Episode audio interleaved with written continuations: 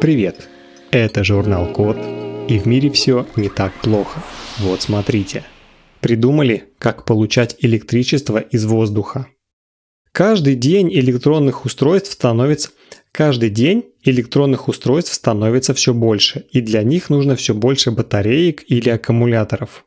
Их производство использует ценные ресурсы и образует огромный углеродный след в виде парниковых газов, которые попадают в атмосферу.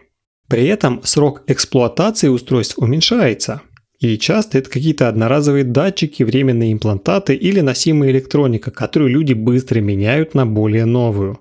В результате аккумуляторы и батарейки просто становятся отходами.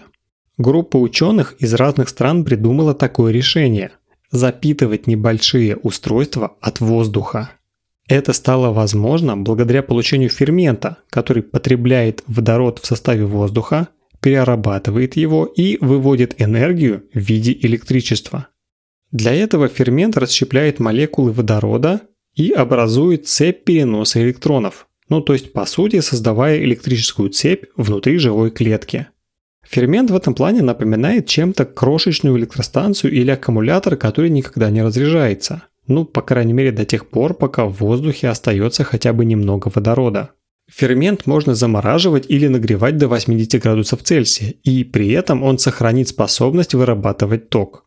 Пока что удалось получить так только небольшой заряд. Но уже очевидно, что фермент можно будет использовать в качестве элемента питания для датчиков, фитнес-браслетов и умных часов, светодиодных ламп или простых компьютеров. Но при этом ученые считают, что однажды при помощи такого фермента можно будет запитывать электричеством даже автомобили.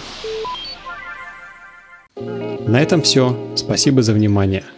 Заходите на сайт the code dot media и подписывайтесь на нас в социальных сетях.